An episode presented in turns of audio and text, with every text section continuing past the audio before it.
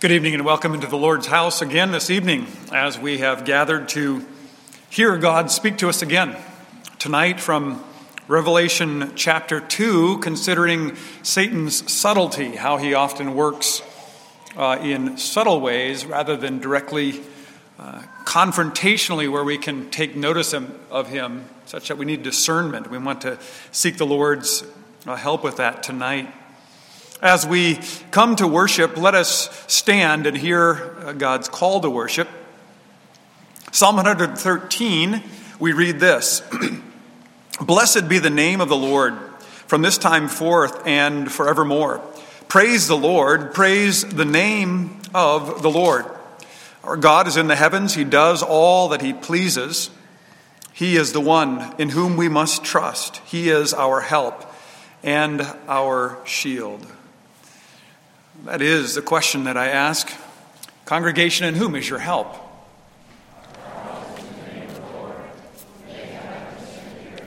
He greets you this evening. Grace and peace to you from God our Father and from the Lord Jesus Christ, who gave himself for our sins to rescue us from the present evil age, according to the will of our God and Father, to whom be the glory forever and ever. Amen. Let's turn in our hymnals now to number 118b The glorious gates of righteousness throw open unto me, and I will enter them with praise, O Lord, my God, to thee. We want to enter into worship with praise this evening. Stanzas 1, 2, 3, and 4, and 8. 1 through 4 and 8 of number 118b.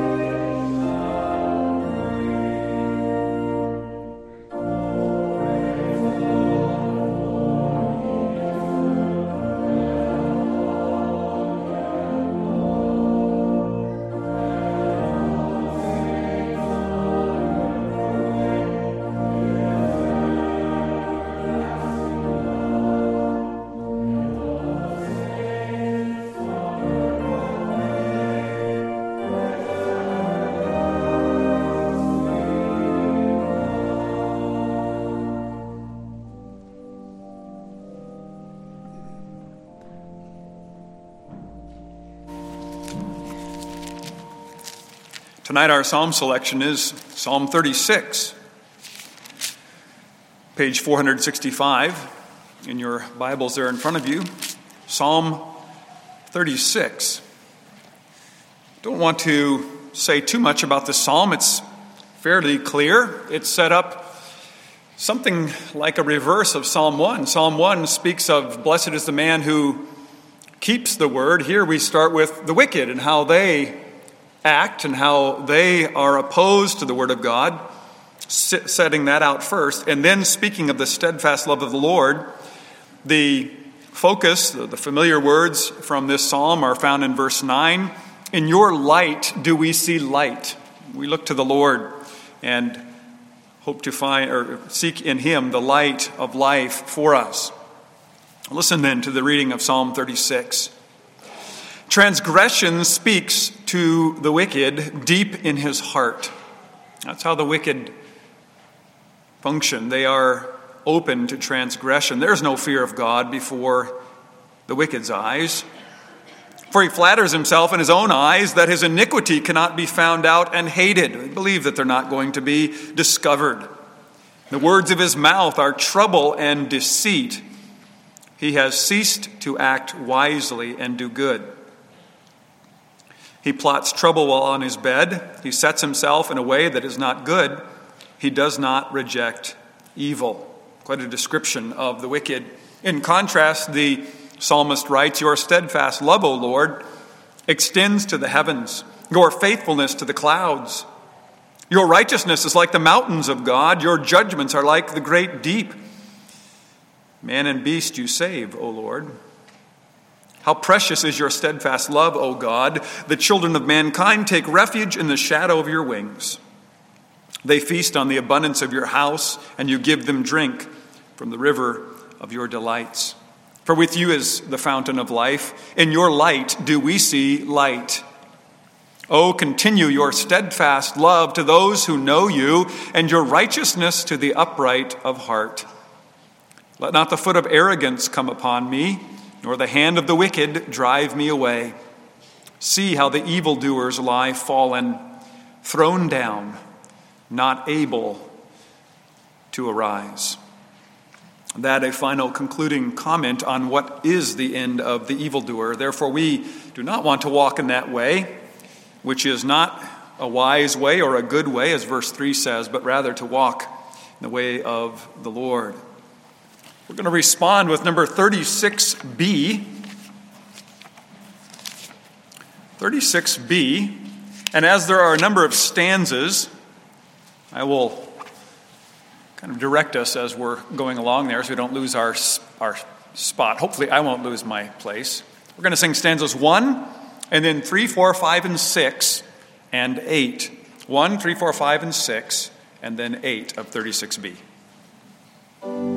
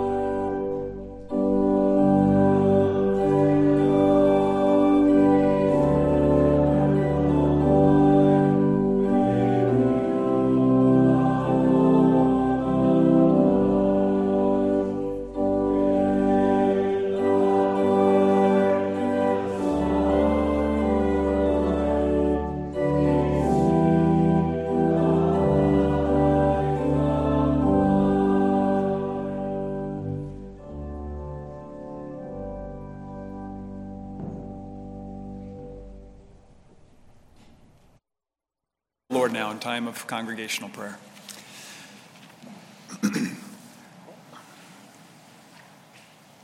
oh Lord, in your light we see light. With you as the fountain of life, how desperately we need that light today in a world where darkness is so praised, where wickedness is set forth as that which is able to accomplish what the human heart wants to accomplish and, and seems to be so, uh, so prosperous. We know, Lord, that in the end, evildoers will not inherit the world.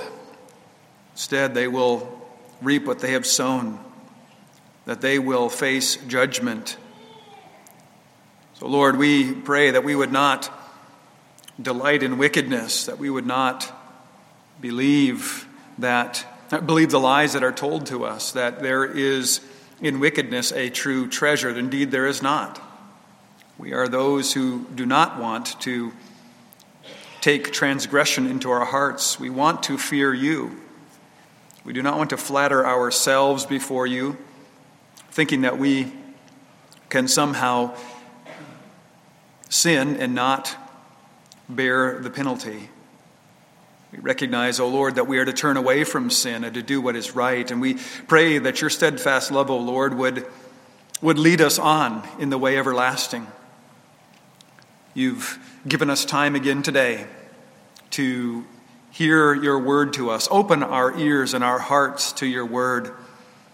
Give us eyes for that which lasts. Help us to see the everlasting truth of your word and the path upon which we are to walk. Lead us to passionately pursue holiness, to sacrifice for the right, to prioritize truth, to care about that which has eternal significance. Even while we find joy in living in this world, pursuing many things that you set before us, we are so thankful for healthy bodies. We're so thankful for healthy minds that you give to us, that we can serve and that we can enjoy uh, all of uh, the many blessings that you give. But may our priorities be kept clear in that uh, we seek to delight in you, to listen to you, to preach the word to ourselves that we might be corrected and comforted. Tonight, as we turn in your word, help us to see the schemes of our great adversary, the devil, that we might not fall prey to his subtlety, and that we might also know the weakness of our own flesh, that we might cry out to you to stand firm in the sufficient grace that you give. Lord, transform us by your word. Do not hold our sins against us, renew our hearts. Lead us, Lord, to turn away from compromise and to walk in light, walk in the truth. Lord, what we are not, make us. What we have not, give us what we need, provide in, in great abundance. We pray that you would hear us for Jesus' sake. Amen. Let's turn to number 243. As we prepare to turn in God's Word, we remember that His Word is our firm foundation. How firm a foundation? We're going to sing stanzas 1 through 4 and 6. 1 through 4 and 6 of number 243. Let's stand to sing.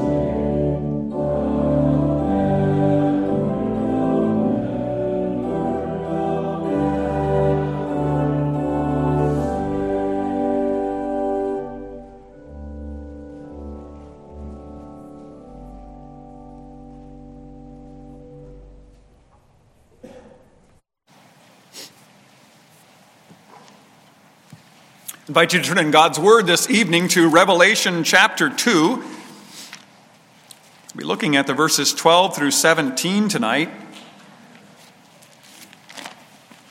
Revelation 2, 12 to 17. John receiving the revelation of the Lord Jesus Christ and his victory, how it is seen in many ways from different angles. John has walked with Jesus on earth, but now he sees him in a, in a deeper way, a glorious way, such, uh, such a different way that he doesn't really know how to describe what he sees. There's a hard time uh, describing what he sees, so he uses apocalyptic language, which the words are uh, used as symbols to point to the story behind the story, revealing the great battle between Jesus and Satan and Jesus' certain victory. The war is played out on uh, the earth, but Jesus is not absent, though he has ascended into heaven. He's not absent. He is walking among the churches. That's what we see in the opening verses of the book of Revelation. We'll see that again here tonight. We see there are similar issues as we look at the letter to the church in Pergamum tonight. Uh, similar issues there in Pergamum as there were in Ephesus and in Smyrna. And so we want to look at that, these verses, and then consider what God would say to us from His Word this evening. Reading then God's Word from Revelation chapter 2, starting in verse 12. And to the angel of the church in Pergamum, write the words of him who has the sharp two edged sword. I know where you dwell, where Satan's throne is, yet you hold fast my name, and you did not deny your faith in me, even in the days of Antipas, my faithful witness, who was killed among you where Satan dwells. But I have a few things against you. You have some there who hold the teaching of Balaam, who taught Balak to put a stumbling block before the sons of Israel so that they might eat food sacrificed to idols and practice sexual immorality. So also you have some who hold the teaching of the Nicolaitans. Therefore, repent. If not, I will come to you soon and war against them with the sword of my mouth. He who has an ear, let him hear what the Spirit says to the churches. To the one who conquers, I will give some of the hidden manna, and I will give him a white stone with a new name written on the stone, that no one knows except the one who receives it. This is the word of God. May add his blessing to the reading and proclamation of it this evening. Our people of God, throughout the book of Revelation, Satan is depicted as a defeated foe, someone who's, who's, who's fighting mightily to try to gain ground and to uh, wage war almost in desperation against the people of God. He's seen in, in uh, very powerful ways where he's empowering the beast uh, to persecute Christ's church, using the full power of the state and the point of the sword in other instances, however, we want to see that Satan is also depicted as one who is seducing the people of God. He is as, a, as an adulteress, as a prostitute, he's seen in Revelation chapter 17, where he is trying to, to woo those who walk with the Lord to turn away from the truth. A more subtle approach as the father of lies he acts as a seducer of the church. Well, in the book of Revelation, we not only read of the beast who makes war upon the saints, we also read of the prostitute who seduces the peoples of the earth, as I said, Revelation chapter 17. Unlike the church in Smyrna, the church in Pergamum also faced an enemy from within. There were those in the church trying to lead the people to commit spiritual adultery, to be unfaithful to God, giving themselves and their bodies to that which would be against God's word. Think about what is going on in the church of Ephesus and the church of Smyrna at this time as we come to the church of Pergamum. Well, in church at Ephesus, we read that they were commended for their defense of the truth and for removing the false teachers from among them. What had happened, however, was that they had abandoned their first love And Jesus was calling them to repent. Then he comes to Smyrna and he says, They have fought the good fight of faith and that they were suffering, and they would, some of them, fight, uh, suffer unto death. And they were called to be faithful unto death. And that is the overarching theme, that continued theme in the book of Revelation, letters to the seven churches, that we're called to be faithful unto death, that we might receive the gift of eternal life. Consider some of the commonalities with the background of the church at Pergamum comparison to Ephesus and Smyrna. There were lies and cultic worship uh, rampant in Pergamum as in Ephesus and in Smyrna. The city was a religious center. It was not that far from Smyrna, about 60 miles, and it had a temple to the goddess of Rome, and it was that which built temples to the emperors as well. Really acting a lot like the, the culture of that day. And isn't that true for us today? When, when these when these lies, when these, uh, these religions gain traction, they spread quickly. And soon, uh, people come together and they stand uh, almost in, in, in unity where they were formerly at odds with each other, in unity against the truth. What unites them is that they want to destroy the truth. That's their goal, their focus. Or to, in this case tonight, to seduce to just lead to a compromise, to lead to a compromise that would lead astray. Well, here in uh, this time, Jesus' words to the church in Pergamum is not, well, move on, go try to find a, a safe place, flee to the hills, find safer, greener pastures. The Lord doesn't doesn't often give that command, does he? In fact, rarely does he do that. He says, Live faithfully, live carefully with uh, circumspection where you are.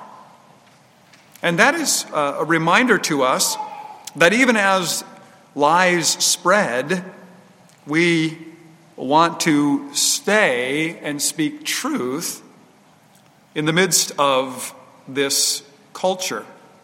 A few quotes about that. Missionary C.T. Studd said this some want to live within the sound of church or chapel bell. I want to run a rescue shop within a yard of hell. That was his emphasis. He said, I'm going to minister right where it's most needed. Spurgeon said this If sinners be damned, at least let them leap to hell over our dead bodies. And if they perish, let them perish with our arms wrapped around uh, about their knees, imploring them to stay, imploring them to stay. If hell must be filled, let it be filled in the teeth of our exertions, and let not one go unwarned and unprayed for.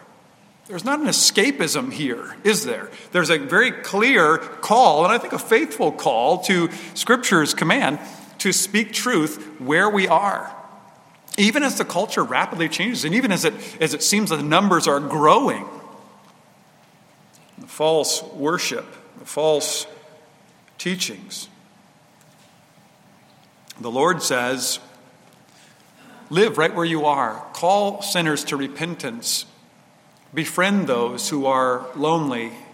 Comfort those who are confused. Teach your children to be salt and light, to be faithful where the Lord has placed them. Well, by the late 90s, Pergamum had surpassed Smyrna as a center of emperor worship. What a, what a, what a thing to be known for. Worshipping the emperor, worshiping the state. But don't we see that today where people want to be known to be worshiping where the, that which seems to be powerful, the state? We want to be on the right side of, of the discussion. We want to be found in the right camp, as it were. Not all that unlike today, is it? as we think about these Christians there in Pergamum. What was the cry there in Pergamum? Caesar is Lord. They, for their zeal in Pergamum, the Romans gave them a seat of government and said, We are honoring you for your zeal for the state, for the empire. We're going to give you a seat of government. And the cry went out, Caesar is Lord. Well, how difficult is that then for Christians to declare Jesus is Lord? There's, there's bound to be conflict. There's bound to be a place where there is uh, a conflict. Now, obviously, Christians can live in any state at any time. It isn't about where we live, but we need to remember that wherever we live, our allegiance is to the Lordship of Christ above all else. Jesus is Lord is the word that governs our lives and causes us or helps us in our decision making process. What is it we will do? How will we walk? What way? Will God be our light, as we heard in, in Psalm 36? In you, Lord, is light. Or will we compromise because we want to be walking with the seeming powers of the age? You remember what I said last week. There's, there's this cry. All we want, the, non believer says, all we want is neutrality. Well, there is no such thing. We have, to, we have to get over that notion of this neutrality. All we really want is neutrality. Stop talking about your religion, your faith. The point we have to remember and we can't let go of is this it's not whether those made in the image of God are going to have a religion, it's which religion they have. We're created to worship. The question is, whom or what shall we worship? So the Christians in Pergamum had a, a challenge. They were not participating in the false worship of the Roman government and had been imprisoned, and some of them even had been killed. Antipas was such a person, verse 13 there.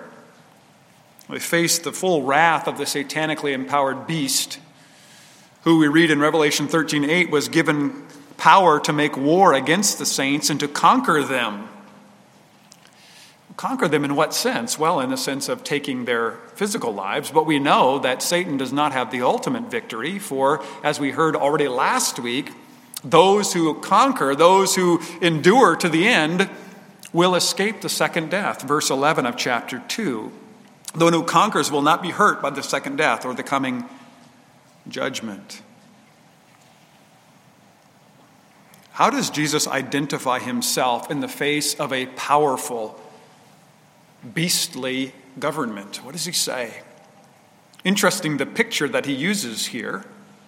The government's giving judgment upon the people. Antipas has been killed, and Jesus introduces himself. These are the words of him who has what? The sharp two edged sword. It's going back to the vision that John sees in chapter 1. What is the imagery of that sword? Well, Christ is sovereign in all things. Sovereign in this that the Word of God can pierce the heart and convert, and that He bears the sword of judgment. Ultimately, it's not Rome that's going to make the final judgment as to where we end up or what we inherit. The state will not determine that. Christ determines that. And He works mercifully, graciously to convert. And also, He says, recognize my lordship. For I am the one who will bring ultimate, ultimately the sword of final judgment. The sword of the Savior had delivered some from deception here in Pergamum, this group of believers. And they had even been faithful to death in this place where Satan was dwelling. As best we can understand that, that is referring to the fact that there's a worship of the emperor as opposed to God. They're worshiping other gods, and Satan is the, the one behind this, uh, this worship, behind this turning away from God. The Lord would also come with sword to, re, to, to, to judge finally, but also to remove those in, in the congregation who would not repent, but would, who are seeking to lead astray. Verse 16, he says, I will come to you soon and war against those who are seeking to lead you astray. do so with the sword of my mouth. There's a picture of discipline, church discipline. If there are those who are not walking in light of the truth, there is to be a severe judgment brought with hopes of reconciling. But ultimately, if they do not repent, they were cut off. Jesus says the real power is not with the state, though there, though there seems to be all this, this emphasis on the emperor and on, on the goddess of Rome and so forth and so on. Worshiping the, the, these uh, religious systems and the, the power of the state. But he said the true power, the ultimate judgment rests with me. Jesus tells the church that they have liars in their midst. Verse 14, he says this You have been holding fast to my name. Verse 13, you did not deny your faith in me, even in the days of Antipas, my faithful witness, who was killed among you where Satan dwells. But I have a few things against you. You have some there who hold the teaching of Balaam, who taught Balak to put a stumbling block before the sons of Israel so that they might eat food sacrificed to idols and practice sexual immorality. So also you have some who hold the teaching of the Nicolaitans, those who are, who are calling them to be unfaithful. Back in Numbers 25, we read about this account of, of, of Balaam, uh, where he's, uh, he is not, you remember, given the, the, the right to curse the Israelites, whom God has said, I have blessed. He says, I cannot do it. I cannot speak any words which God has not given me to speak, the authority to speak. But he says, I have a plan for you, Balak. Here's a way that you can get them to, to be uh, uh, disciplined by their God, even cut off. Lead them to become unfaithful. Find what they desire. consider what they want most. Is it trade with the nations, perhaps? Is it, is it the, their, their sexual expressions? What, what is it? Find that and lead them astray, lead them to compromise. And they will soon forget their God and pursue that which they want most. And God often tests us, doesn't He? He says, What do you want most? What desires do you have? Where are those places that you are tempted to compromise? And he says, Consider.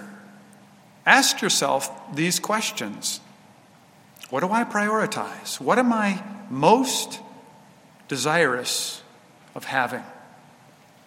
So Balaam comes, and there is Baal worship at Peor there in, in Numbers 25. And what happens? The people began to whore with the daughters of Moab, we read in verse 1. And they served these other gods, and they were compromising, and they were committing sexual immorality. They were acting unfaithfully, not only in body, but in spirit.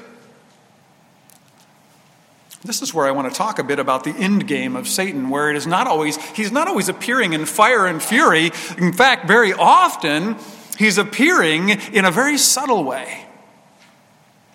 If you enjoy C.S. Lewis, you've probably read Screwtape Letters, and in those letters, he speaks, uh, uh, Screwtape speaks to Wormwood, that one of the junior demons, and says, Don't work in such a way as to awaken the patient, that is, the Christian, to your presence. Don't, don't come directly at them and, and, and wake them up and say, Oh, I see what's happening here. Subtly, ever so subtly, work. Find out what they desire. Find out what their priorities are, their weaknesses, and exploit them. And then take those weaknesses which are natural to them, and get them to think that they're becoming more and more alive. Because after all, they're feeling more and more like themselves. It's what comes naturally. But you see, what God says is, I want you to put the old nature to death.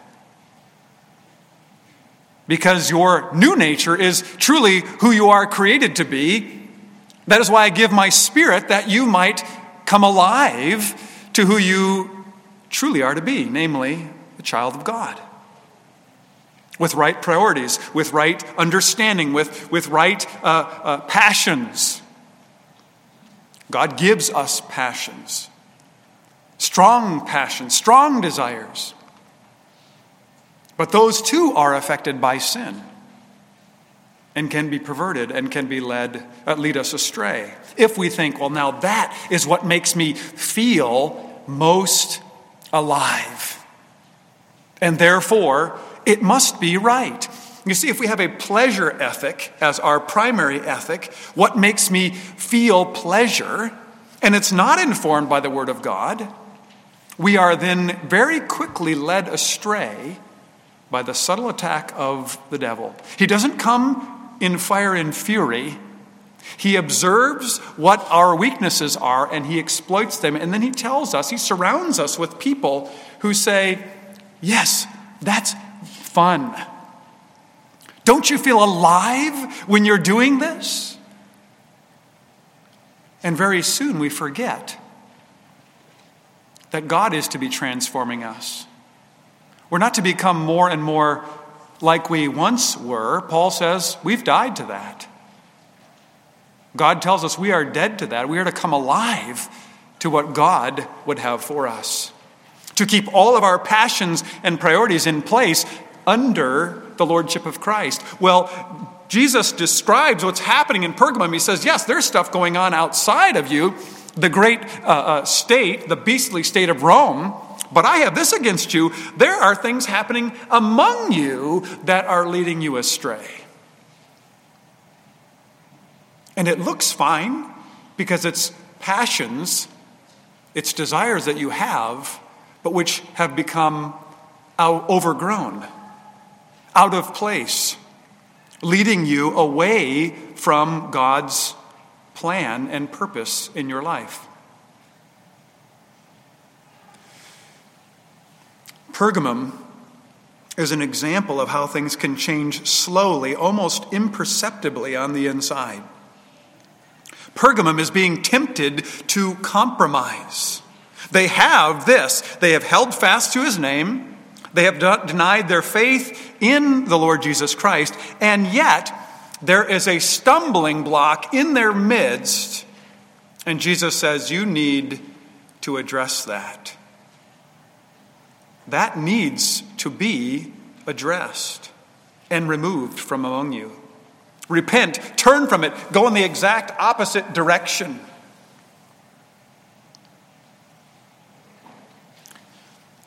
People of God, Satan is very subtle.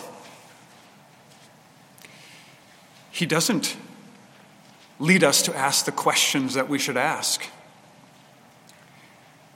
He wants us to follow the passions that we have and pursue them beyond the boundaries God has given. Here in this context, we see in Balaam's day, Israel is sexually immoral, but again, we want to understand that, that, is, that any sort of unfaithfulness is what we need to stand over against. Inappropriate speech, inappropriate emotion, sinful actions of all kinds, impure thoughts of all kinds, priorities which lead us away from that which we ought to put ahead of all else. That got me to thinking what kind of questions do I need to ask myself? What, what matters most to me? Oh, I confess the faith, I state what I believe concerning the Lord Jesus Christ, but then as I walk out of this place, and Monday morning comes, and Tuesday, Wednesday, Thursday, and the rest of the week comes, what does my life look like? Is it in keeping with those priorities? Am I teaching that to those over whom I'm responsible? I need to ask myself those questions. What is of greater priority to me sport or service? Just, just, to, just to use one example. Now, there's no perfect ratio there, I'm looking for a, a percentage. What I'm asking myself, and what you need to be asking yourself, is what matters most to me? It's not an either or. I'm not talking about an either or. You have to either be all in with sports or all in with service. It can't be both. The Lord gives us wonderful, many different opportunities in life. But what am I pursuing? What are my children seeing is a priority for me? Which I am now imparting to them and saying, this is way more important. You need to be out practicing right now because you got to get better. Because I want you to get the, this award, let's say. Or maybe it's fundraising. Oh, you did so well raising funds for the, for, for the school. And it's really all about that getting that ribbon, getting that award for making the most money.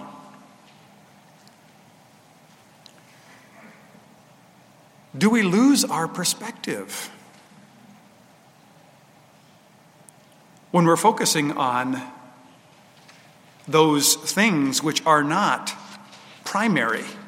They're not to be ignored but they're not primary.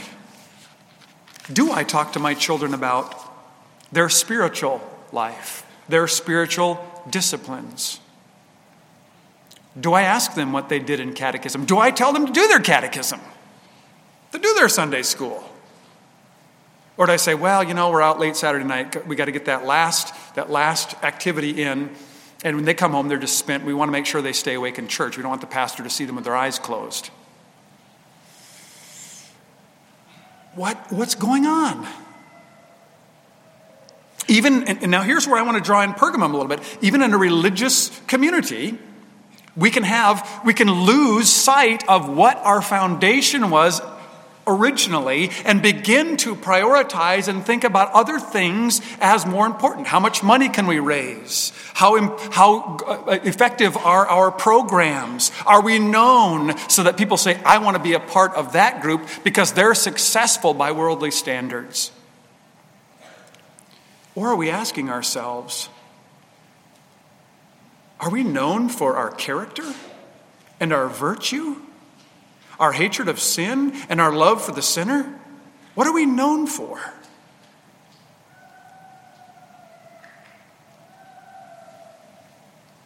We ask questions, we, we ought to be asking questions to measure our spiritual lives in keeping with God's Word.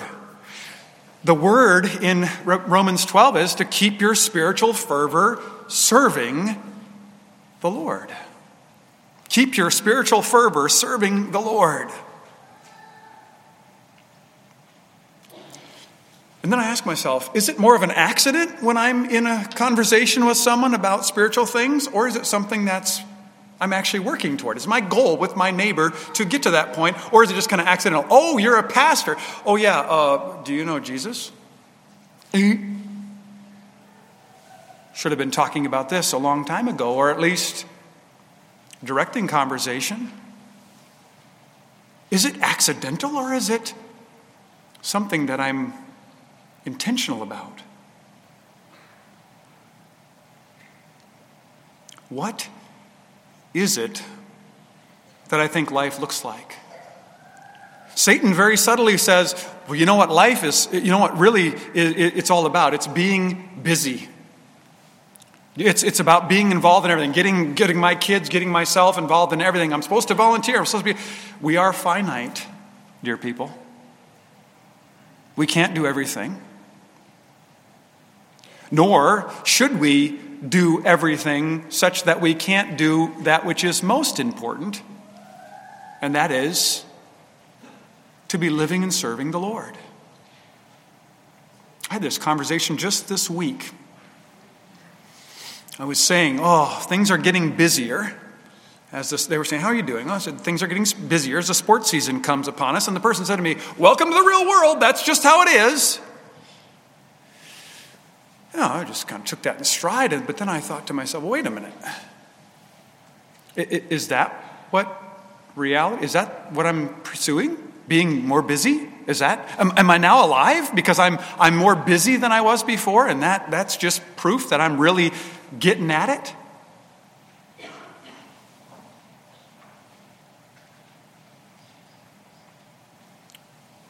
Is that how I'm supposed to react to busyness? That, oh, wow, good, I'm, I'm, I'm, I must be doing something right because, man, I'm, I'm really going 110 miles an hour. I think it's dangerous to think that way. It's dangerous to pursue such a, such a plan that I've got to have every moment of every day involved in something that keeps me moving and doesn't allow me time to think what would God have me to do? And then my life is measured by my schedule. Look, I don't have a spare moment anywhere in my planner. That tells you I'm really alive. The point I'm trying to make is that's what Jesus is saying to the church in Pergamum. You can be led astray by things that seem very natural, and, and, and, and the, more you, the more you engage, you think, oh, I, am feeling more and more alive because I, I, this is what I like.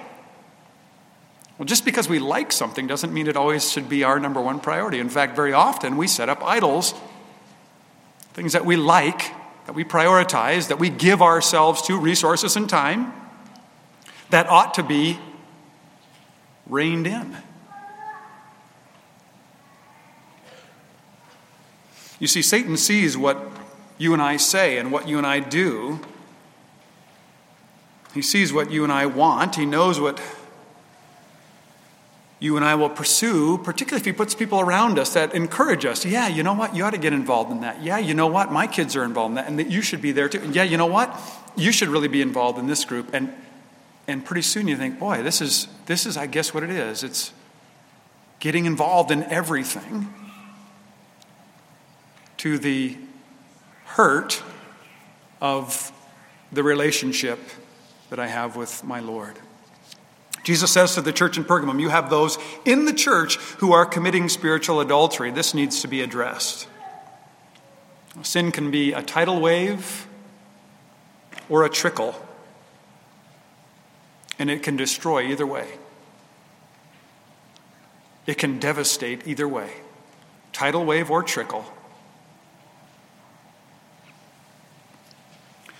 The writer of Hebrews says something I think very helpful in this context. Hebrews 3, verse 13 says this Exhort one another every day, as long as it is called today, that none of you may be hardened by the deceitfulness of sin. By the deceptiveness of sin, by, by Satan's subtlety, by the weakness of your own flesh, because you are not thinking about what matters most, what you love most. Jesus says this, verse 17 He who has ears to hear, let him hear what the Spirit says to the churches. To the one who conquers, to the one who has a conquering faith, a, a, true faith, a living faith, I will give some of the hidden manna, and I will give him a white stone with a new name written on the stone that no one knows except the one who receives it.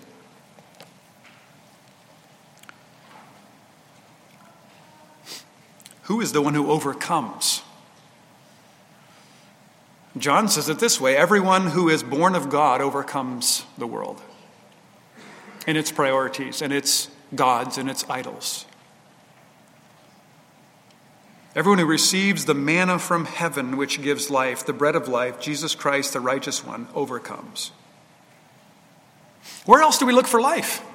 Manna, bread, picture of sustenance. Where else do we look for life? What, is, what does Jesus say to the disciples after he said some very difficult things? And he says, You're going to have to sacrifice, you're going to have to make some changes, and, and, and the world's not going to like you. He says to them this are, are you going to depart as well? Will, will that be your way of life? And Peter says, What? To whom else shall we turn? You have the words of eternal life. Where else shall we go?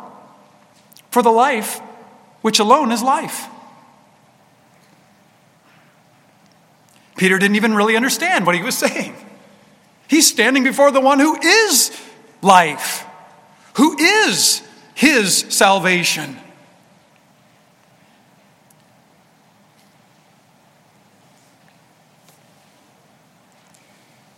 And the one who is hid in Christ is kept forevermore.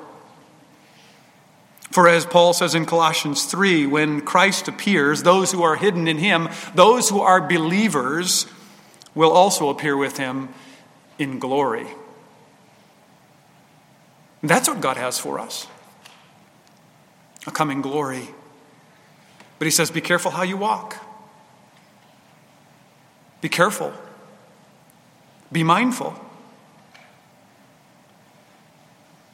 To overcome the world, this word, who he who overcomes, to overcome the world is to gain ever increasing victory over sinful patterns of life, over spiritual unfaithfulness.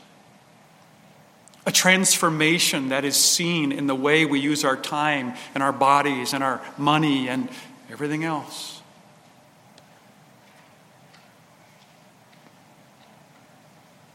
It isn't just coming and saying, well, we've participated. Remember the Israelites, they all partook of the manna, Paul says in 1 Corinthians. What else does he say there in 1 Corinthians? They all ate of the manna in the wilderness, but not everyone showed himself to be a worthy recipient of the hidden manna, Christ in God, or Christ in glory. Some died in the wilderness because they did not have true faith. They grumbled against God and they said, This bread, this is how you're going to sustain us? This is life? And did what did they do? They ate and drank and got up to indulge in pagan revelry. They were sexually immoral, 1 Corinthians 10. They had a self love, and God, it says in verse 5, was displeased with them.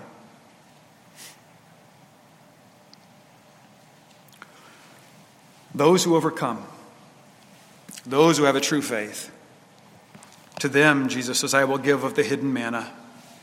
He who is in glory, hidden from our sight, but is coming again, the bread of life. I will give them a white stone with a new name written on the stone that no one knows except the one who receives it.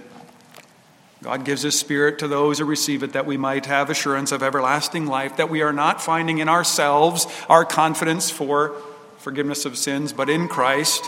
We have a new name, and that white stone is a picture of the purity, that picture of Christ's shed blood given for the complete forgiveness of our sins.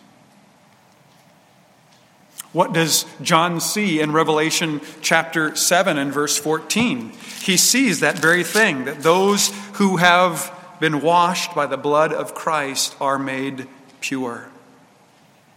One of the elders addressed John saying, Who are these clothed in white robes, and from where have they come? I said to him, Sir, you know. And he said to me, These are the ones coming out of the great tribulation, verse 14. They have washed their robes and made them white in the blood of the Lamb. People of God, there is great tribulation, and it is increasing. But there is victory in Christ.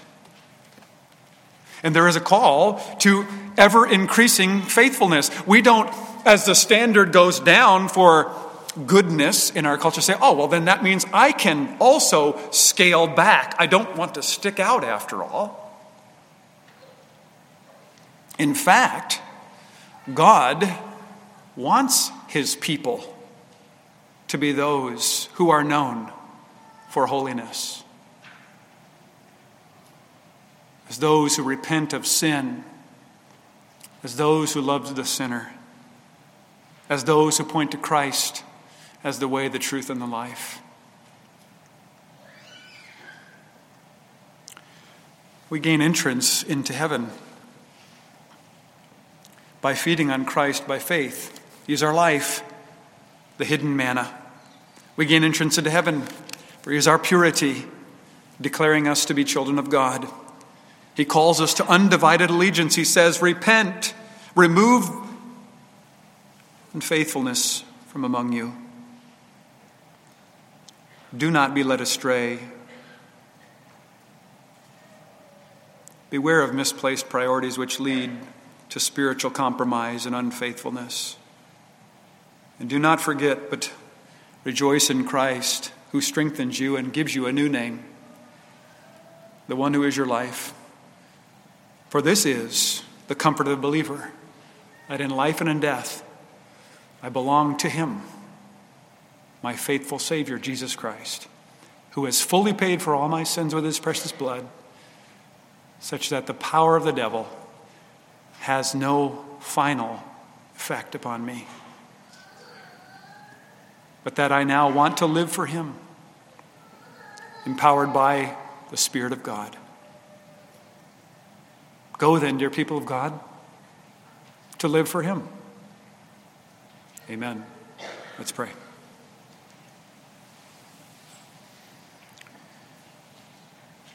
Father in heaven, we are in times of tribulation. We are in times where there is compromise even in the household of faith. Indeed, there is very troubling compromise, and it is disorienting and confusing to us to see confession in Christ,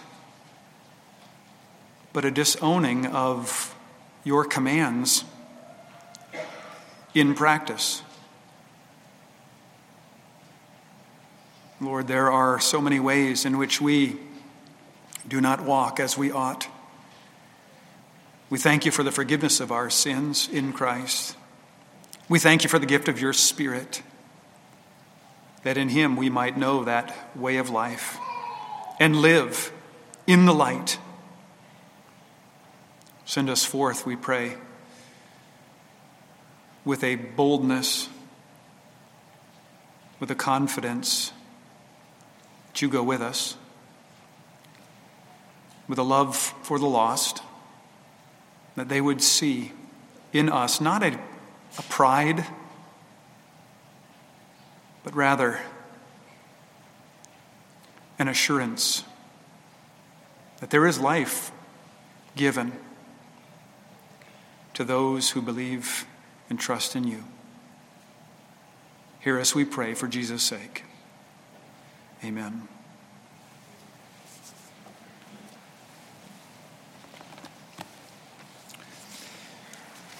Turn to number 492. How sweet the name of Jesus sounds in a believer's ear. It soothes his sorrows, heals his wounds, and drives away his fear. We're going to stand to sing those six stanzas, number 492.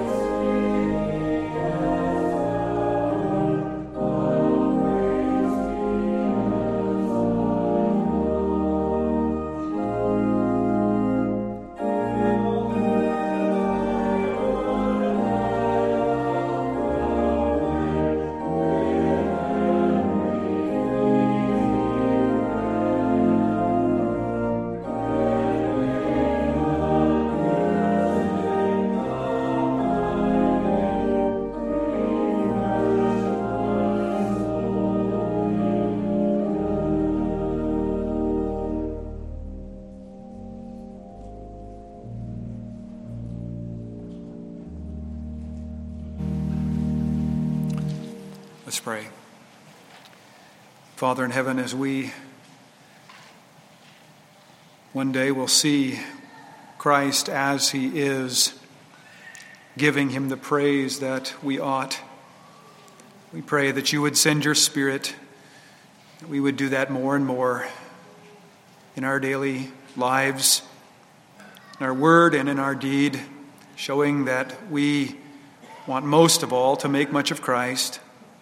We thank you for the organization, Word and Deed, and the way it seeks to address physical need as well as spiritual hunger. We ask that as we give for that ministry, that you would bless the labors of their hands, the words of their mouth, that nations would come to believe in your Son and praise him as they ought along with your people everywhere. Hear us, we ask, for his sake. Amen.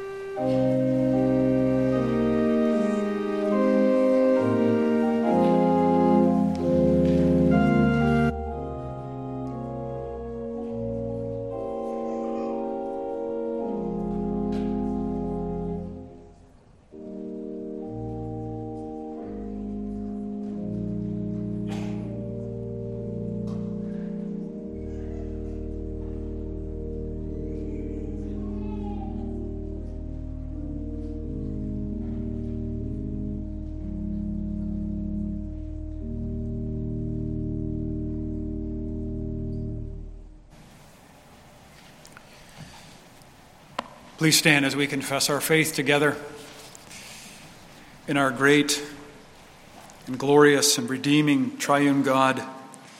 As we use the words of the Apostles' Creed in response to that question, Christian, what is it that you believe? We say together, I believe in God the Father Almighty, maker of heaven and earth. I believe in Jesus Christ, his only begotten Son, our Lord, who was conceived by the Holy Spirit born of the Virgin Mary, suffered under Pontius Pilate, was crucified, dead, and buried. He descended to hell. The third day he rose again from the dead. He ascended into heaven and sits at the right hand of God the Father Almighty. From there he shall come to judge the living and the dead. I believe in the Holy Spirit, the holy Catholic Church, the communion of saints the forgiveness of sins, the resurrection of the body, and the life everlasting. Amen. People of God, all glory belongs to the one who is able to keep you from falling, to present you before his glorious presence without fault and with great joy. He has committed himself to that. He has provided for that in his Son, Jesus Christ, who is your righteousness, your holiness, your redemption. In Him you have a new name, and He is the one who goes with you into this new week, strengthening you.